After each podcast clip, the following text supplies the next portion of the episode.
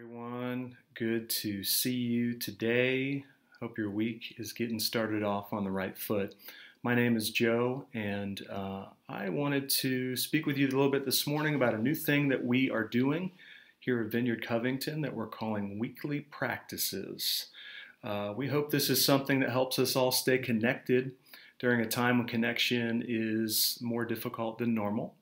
And we're committing to practicing the way of Jesus together as a community to continue to apprentice ourselves to Him. So, if being more like Jesus is your goal, as it is mine, then you know that it has to be more than just admiring His words and His example. It has to be expressed in our actual day to day behavior, our inner life, and our social presence. Now, I want to make a distinction here about practice. Practice is not about trying harder. It's not about um, just doing more. It's entering into training together as a community. Jesus is our teacher, and we get to enter into his classroom on a daily basis through the Bible and the influence that the Holy Spirit brings.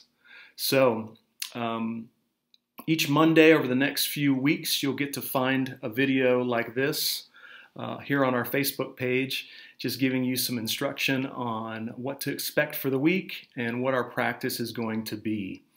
And I just wanted to read this quick quote from Dallas Willard regarding practices that I really appreciate. It says, uh, quote, if our walk with Christ doesn't work at all, or only in fits and starts, that is because we do not give ourselves to it in a way that allows our lives to be taken over by it. So, I hope that by doing this together, that we can let our lives be taken over by different practices. Now, what is going to be our first practice? Well, actually, we're going to be spending the next three to four weeks um, practicing prayer.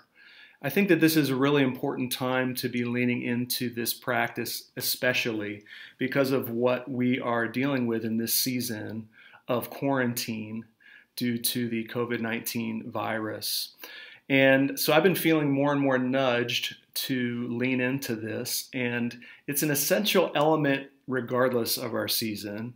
But I think, especially right now, I've been feeling that wouldn't it be awesome if we were able to step out of this time as prayer warriors or as people that leaned into this practice more and uh, with consistent um, time and practice. And I just think there's so much to be learned here. And I know that I want to learn more when I'm home more, when I have more time to myself than I might have uh, during a busier season.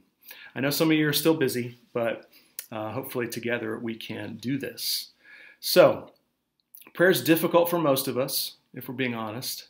Most of us feel bad when we can't sit and pray without being distracted or when we fall asleep you ever fallen asleep praying? Maybe at night you decide to wait until bedtime to pray, and uh, it's a recipe for sleep, usually, rather than prayer. Or maybe we just don't know what to say. But I do know that for Jesus, prayer was an essential part of his character. It was something that he did all the time in Scripture. He would regularly take time to retreat and pray. It says in Scripture that he would go to a lonely place and pray. And I really believe that this was the fuel for his ministry. I think that if he wasn't able to go away and refuel and recharge and spend time with the Father in intimacy, it would not have been as easy for him to do what he did when he wasn't praying. So, over the next few weeks, Prayer is going to be our main practice. There's a lot of different types of prayer, as you know, and a lot of different ways to pray. But for the first week, we're going to keep it relatively simple. So here's what we're going to do. Um, in the Gospels, there's tons of teaching opportunities that Jesus gave his disciples, right? And to us as well. But there's one thing they specifically asked him to teach them, and that was how to pray. If you remember in Luke 11, that is a specific request for the disciples. They said, Teach us how to pray. So, uh, the Lord's Prayer is what Jesus responded with. You can also find um, this in Matthew 6. and it's very simple. You probably know it. I'll read it quickly, just in case. Uh, Our Father in heaven, hallowed be your name. Your kingdom come, your will be done, on earth as it is in heaven. Give us this day our daily bread, and forgive us our debts, as we also have forgiven our debtors. And lead us not into temptation, but deliver us from evil. So, we're going to pray together this week. Set up a time each day this week to pray the Lord's Prayer. And then I want you to pray it again, but the second time, personalize it. So here's some examples of how you might personalize the Lord's Prayer. You might say, or I might say, um, instead of your kingdom come, your will be done on earth as it is in heaven, I might say in Covington as it is in heaven. Or I might insert my own uh, stuff into this by saying, like, forgive me for my impatience towards my family.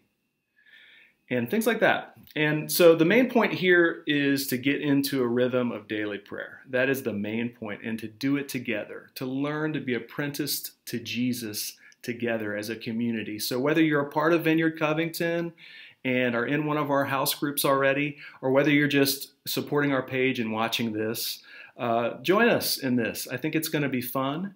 We're going to be talking a lot about prayer over the next month, and I hope that it grows your prayer life and mine, as well as how we pray for uh, the people around us and our community. So I should probably end this with a prayer. I'm going to do that. Jesus, we love you and thank you that you showed us in Scripture how to pray. And we just ask that you would be with us as we make this a daily practice over the next week, and that we'd be able to speak with each other and encourage each other through this. In your name, amen. All right, that's our practice video for the week.